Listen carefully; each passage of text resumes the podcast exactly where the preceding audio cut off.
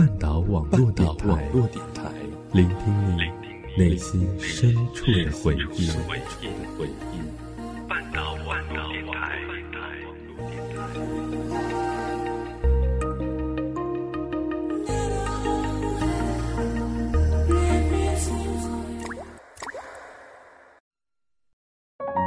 我们都在故事里感悟真谛，我们都在故事里懂得人生，我们都在故事里学会成长。你的故事，我的故事，他的故事，你的故事，我的故事，他的故事。这里是我们的故事。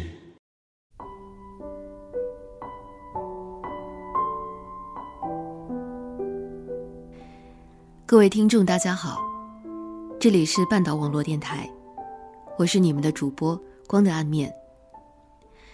今天我们要讲述一个关于北京的故事，名字叫做北京，我们分手吧。文案来自李月亮。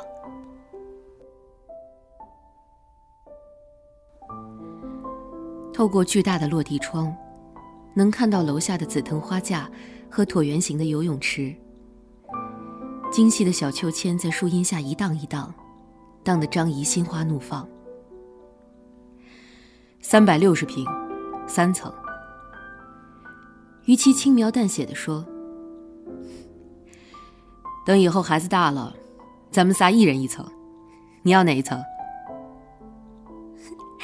这我得想想。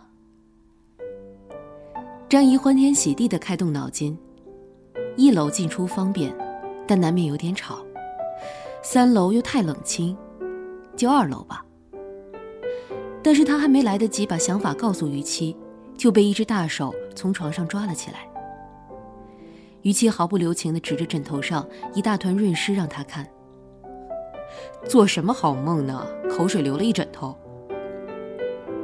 张一好半天才搞明白，刚才的一切不过是个黄粱美梦。他在于七那只大手的有力支撑下，垂头闭目坐在床上，极力想再穿越回那个梦里，回到那栋属于他的别墅洋房。刚才只顾看外景，里面还没看呢。参照外面的档次，室内装修一定十分豪华，不，应该是奢华。好不容易梦一场，不全面看看真是太可惜了。但没时间了。失去耐心的于七一把将他拖下床，急急地催促道：“快点，还有10分钟，我去买早点了。”说罢，绝尘而去。10分钟，意味着现在是6点50分，而他们必须坐上7点钟从房山开往月坛体育场的长途公交。张一知道，必须得向10分钟妥协。他哀嚎一声，满怀着让到手的别墅烟消云散的悲痛，飞快地穿衣洗脸涂口红，奔向456路公交站。又10分钟后，在456的最后一排，张仪边吃肉夹馍边小声地跟于七描述他们那栋高端洋气上档次的别墅。我记得还有一个蓝顶子的狗窝，实木的。他津津有味地说。于七严肃地从肉夹馍里拽出一根线头，蹙眉扔掉。当时我决定选2楼。张仪转头看着于七，期待他能给个答复，好把梦里的美妙图景延续下去。别做梦了，于七严肃地说，买得起那狗窝就不错了。准时到岗，张仪和一个光头大胖子前后脚进了门。胖子是来登记卖房的，68平，开价470万。就地段、楼层、户型、朝向来说，要价不高。张仪在这家房屋中介干了5年，对附近的房价了如指掌，而胖子貌似同样了如指掌。他扶着厚墩墩的大肚皮，豪迈地说：“这房卖上500万不成问题，我懒得费那劲，不差那20-30万。张仪敬仰地看着他，他和于七在北京打拼7年，拼命干，拼命攒，积蓄也不过30-40万。胖子继续扶着肚皮说：“我在东边还有2套大的，北边还有4合院呢。”张仪的目光升级为膜拜，他暗自在心里问胖子：“请问那些房子都是您在吃汉堡大赛上一口气吃掉3000多个汉堡赢来的吗？”但就算是吃汉堡赢的，那也值得敬仰，不是吗？对每个拥有自己房子的人，张仪都怀着近乎变态的敬仰，因为他们都实现着他无法企及的梦想。11年前，从高一就开始早恋的张仪和于七一起到北京上大学，他们像看笑话一样看着北京的房价从100万涨到200万，又到了300万。他们又像说笑话一样说300万，真的会有傻瓜愿意拿300万买那个水泥做的破玩意儿吗？而这样说着说着，他们自己就成了笑话。他们太需要那个破玩意儿了，而那个破玩意儿又太高不可攀了。有天夜里躺在床上，于七会问张仪：“非买不可吗？”张仪看着天花板上那盏摇摇欲坠的老灯，想啊想，想到于七已经进入了睡眠，才说：“非买不可。”然后他缓慢地陈述那些说过1万遍的理由，免得每个月白掏一大笔房租，免得提心吊胆不知道哪天就被房东轰出家门，免得连换个沙发的权利都没有，免得……于七的鼾声已经像小曲一样奏了起来。张仪伴着那悠扬的韵律，咬牙切齿地继续说：“我们有工作，有北京户口，可没房子，还是活得像条流浪狗，像个无证经营的小贩，像个傍大款的小三。我们必须得跟北京领个证，证明我们已经登堂入室，他不能随随便便一脚把我们踢走。我们可以永远和他在一起，不离不弃，生死相依。”于七翻了个身，换了首曲子。张仪轻叹口气说：“可是北京这个大款啊，上他的床容易，想嫁他，去谈何容易？纵使他妻妾成群，纵使你爱他好深。”还是上帝好啊！上帝说要有光，于是就有了光。而他们说了1万次要有房，却还是没有。张仪去看了胖子的房，的确能轻松卖到500万。胖子劝他，其实你可以买下来，倒手就赚30万。张仪说：“你打1个折我就买。”胖子大笑着拂肚而去，笑渐不闻声渐消。张仪没来由的有些气恼，但是忽然他心里猛地一动，像被谁迎面揍了一拳，一个巨大的想法像脓包一样鼓胀了起来。先买下来也不是完全不可能啊！他飞速地盘算着，他和于七差不多能凑到50万。若能再搞到100万付了首付，再一转手30万，不小的一笔呢。同事杜杜打电话让张仪帮忙带午餐，他木然应允，木然去买了2份，木然回到店里。杜杜一看说：“不对，我要的不是这家，是前面往右拐，再往左拐，再往右拐的第3家。”见张仪没反应，杜杜说：“算了，就这份吧。多少钱？”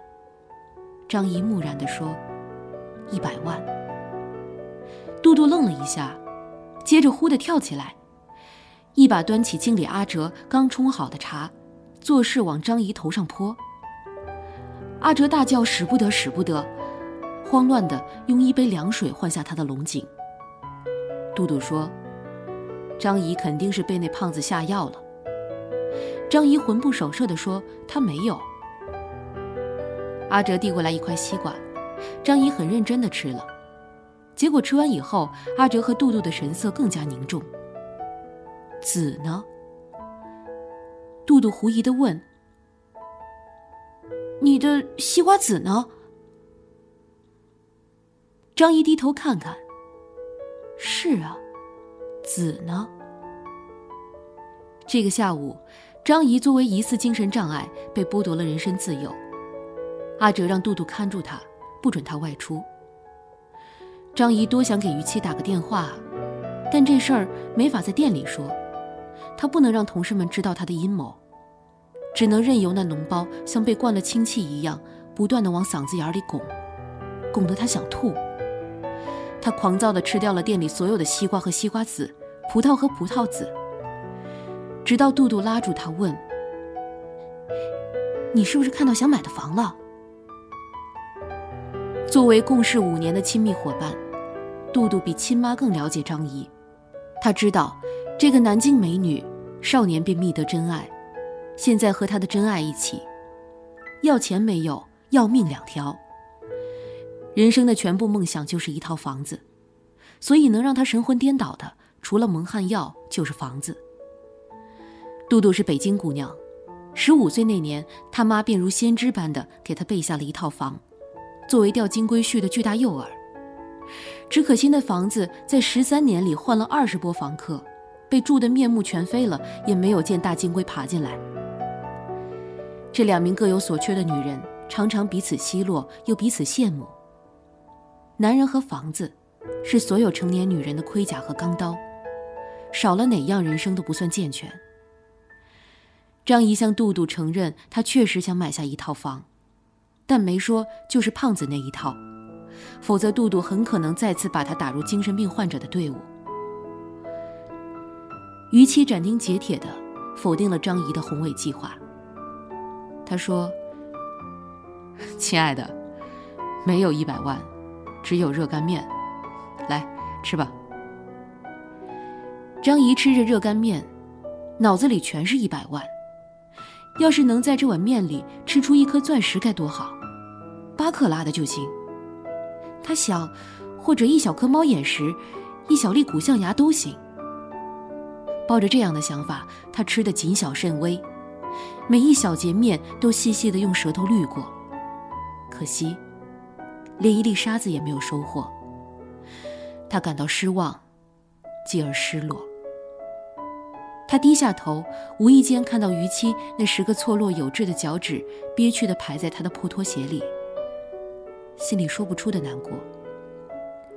曾经他多爱那10个脚趾啊，他们白净有形，纤长疏朗，绝不像其他男人的脚趾那样粗糙丑陋，歪七扭八。所以一到夏天，他总是迫不及待地让于七穿上露趾的凉鞋，让女人们羡慕，让男人们自卑。可现在，这些艺术品般的脚趾，却被主人随意地装在一双失去原色的旧拖鞋里。他舍不得花10块钱换双新的，10块钱而已，碰上清仓也许5块都行。可他舍不得。而令人发指的是，现在明明有了赚到30万的机会，他却不肯动一点心思，做一点努力去得到。张姨抬头看着于七那张平静的没有表情的脸，恨恨地想：你对得起你的脚趾头吗？紧接着她又开始觉得自己跟那些脚趾头同命相连，有那么一点委屈，一点不甘，一点怨恨，星星点点地冒了出来。第2天，张姨又提到了100万，第3天又提了。于七始终没有一丝动摇，而张姨也没有。她下定决心，哪怕去借高利贷，也要干成这票大的。第4天，有2个客户看了那套房子，其中一位有购买意向，张姨有些慌了。第5天，经理和杜杜都出去了，张姨一个人在店里搜索弄高利贷的野路子，正沉浸在万一借到了又还不起，被黑社会挖眼掏心抛尸野外的恐怖想象力。一个男人忽然在他耳边说：“阿哲在吗？”张姨吓了一哆嗦，仓皇地站起来，警惕地看着来人。对方和煦地笑了：“别怕，我是阿哲的朋友。”张姨缓过神来，歉意地说：“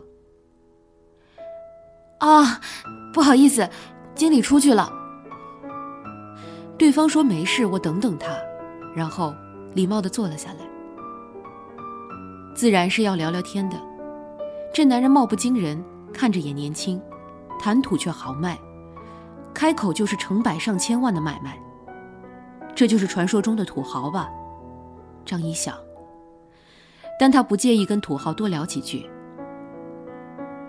他问他：“你知道哪儿有靠谱的高利贷吗？”“你借干什么用啊？”“看上一套房，想买，现金不够。”“要多少？”“100万。”“借高利贷买房，风险太大了吧？你要是什么的话，从我这儿拿吧。”张姨的小心脏立刻就跳成乒乓球了。她使劲地看着土豪，想准确判断这个出其不意的利好消息的可靠程度。她说可以出钱，但前提是要是什么的话。什么是什么？没等张姨追问，经理和杜杜回来了。经理见到土豪一张南瓜脸，当即笑得全没了分寸。张姨透过那笑容判断，土豪8成是真土豪。“你这店员不错。”土豪指着张姨说。经理却像纠正一个错误似的，含糊地说：“啊，不，这位已经名花有主了，我跟你说的是他。”他的下巴轻轻地挑向了杜杜。在两个男人眉来眼去交换看法的几分钟里，张姨渐渐明白土豪是来相对象的。随即他也猜出那个要是什么的话翻译过来应该是要是咱俩有戏的话。没戏。张姨默默地给出了答案。他这辈子从未想过跟于七之外的男人唱任何戏。第二天，土豪又来了店里。“那100万，你还要不？”“要啊。”“哪天要，我随时转账给你。”经理目光炯炯地看着他们，他不能理解，这一对才认识了1天的男女之间到底发生了什么化学反应。他居然要给他100万。张姨也陷入了巨大的迷茫。他问：“那你要多少利息？”土豪优雅一笑：“无息。”“那我不要。”张姨节操满满地说。土豪没有强迫他要，他转而跟经理聊起刚刚去过的苏富比秋拍，说他与一幅心仪已久的油画失之交臂，很痛心。“唉，太可惜了，那幅画我一眼就看上了，特喜欢。你知道我一向相信直觉，我直觉特准。”“确实，我啊最佩服你的直觉。”经理的马屁拍得风生水起。“你说当年奥体那套房，我们都不看好，就你一眼看中，果断出手，结果3年就翻番了。”中午大家一起吃饭时，土豪就坐在张姨旁边，他夹了一块胡萝卜放在他的餐盘里，说：“昨天你一见我，眼睛瞪那么大，跟小白兔看见大灰狼似的，那样子真是……我啊，从来没见过那么像小白兔的女孩。”张姨不好意思地笑笑，心想这算是夸我吗？但她还是很配合地吃了那块胡萝卜。她确实爱吃胡萝卜。傍晚，在拥挤的456路上，张姨细细盘算，如果赚到那30万，就差不多能在5环买一套小房，就不用再交房租，不用每天劳民伤财地挤456路，就可以立刻跟于七结婚，就成了真正的北京人。可他跟这一切还有100万的差距，不如就昧着良心借土豪的吧。他劝自己，然后犹犹豫豫地拿出手机，想给土豪发个探路的短信。不想打开一看，土豪已经先发来了。他说：“让我做一只保护小白兔的大灰狼吧。”张姨立刻把手机塞回了包里。回到家，于琦拎着一大包唱片喊他：“哎，你看，我今天在旧货市场淘到的，有你最爱的玛丽布莱基。”然后自顾把唱片放进古老的 CD 机里。布莱基的 No More Drama 响起来。音乐没能驱走张姨的心事，有些欲望一旦长起来就难以消灭。张姨环顾这个狭小破旧的出租屋，内心纷乱，就像一群想改变处境的脚趾头，摆脱那双破拖鞋是她唯一的念头。于是本来还说得过去的日子忽然就难以下咽了。那个客户又来店里谈胖子的房，购买意向强烈。张姨觉得没时间了，她给土豪打了电话，他豁出去了，大不了陪他吃2次饭，等转手卖了房，钱还回去，一切就立刻 over。 但他还是忍不住想到了于琦，他该怎么向他解释这100万？怎么交代他和土豪的交情？他会生气吗？一定会，这笔买卖根本就是不纯洁的。那么，是要逾期不生气，还是去赚那不纯洁的30万？当然，是后者。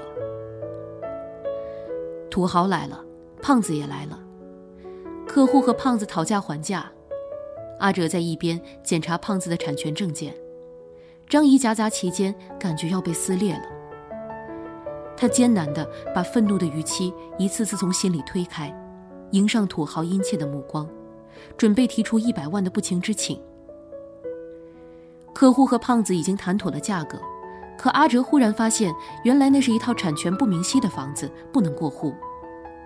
这样的房子5折也没人敢买。客户气急败坏地走了。张姨听到自己的心扑通一声摔在了地上，血光四溅。忘了是怎么把土豪打发走的，也忘了怎么几次5、6路回的家。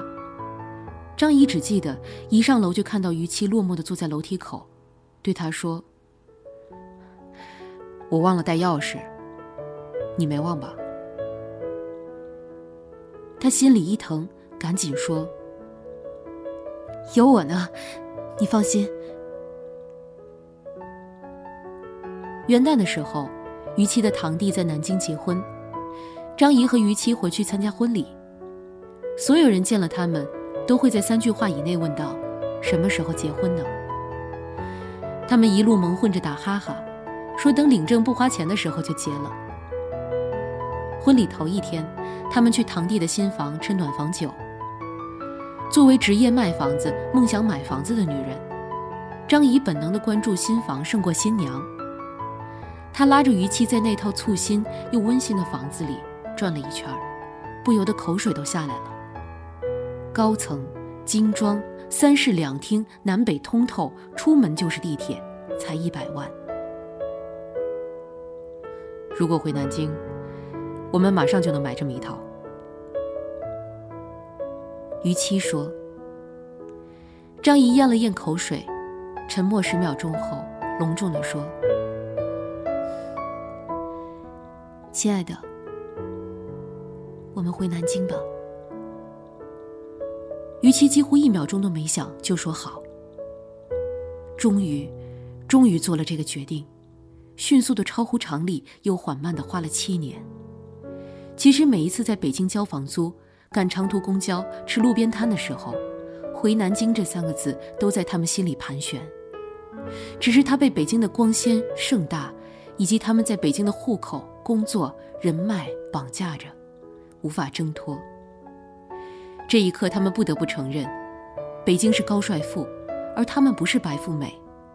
那座城市给不了他们幸福。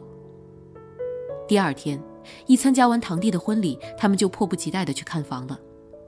这次，他们敢去看很好的房子了，比如现在这套，比表弟那套还大一点，也贵一点，但他们正好买得起。张一嘟起嘴，比我那次梦见的别墅还差了一点。不过啊，这就很好很好了。已经偏西的大太阳使劲把光线往屋里塞，晃得于七满面金光。这是新年第一天的阳光，它号召着人们开始崭新的生活。张姨拉着于七的手，打开向北的窗子，使劲地朝外面喊道：再见了北京，我们分手吧，祝你繁荣昌盛，祝你和白富美们玩得愉快。也许跟高帅富分手总会令人伤感，但如果投怀送抱死缠烂打却依然无法赢得他，那么离开一定是最好的选择。所以有时候被土豪看中也未必是什么好事，因为他很可能给不了你幸福，却把你从幸福身边拉走。想想真是后怕呢。1年后还是元旦这天，张姨和于七在菜市场买了盐水鸭、肥肠、春卷、酥油烧饼，好大一包了。张姨还觉得不够，她的肚子已经像排球那么大了，胃口也大得吓人。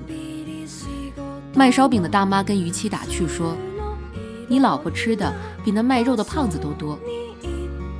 于七摸着张姨的肚子，笑呵呵地说：没准儿怀着的是6胞胎呢。满市场的南京话听起来那么顺耳，张姨跟在满载而归的于七身后，觉得生活真美好。快到家门口的时候，于七回头对张姨说：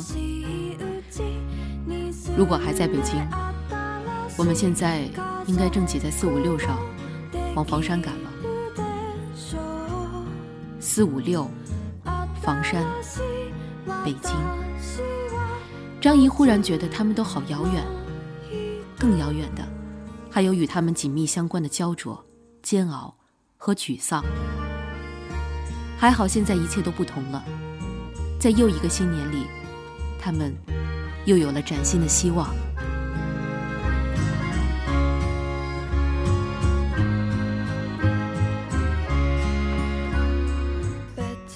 故事已经讲完了，与其说这是一个关于北京的故事，不如说这是一个从迷恋到清醒的过程。幸福其实一直离我们很近很近，你只需要转个身，感激自己已经拥有的，就是在拥抱幸福了。感谢花边阅读提供的故事，也感谢一直支持半岛网络电台的听众们，我们下次再见。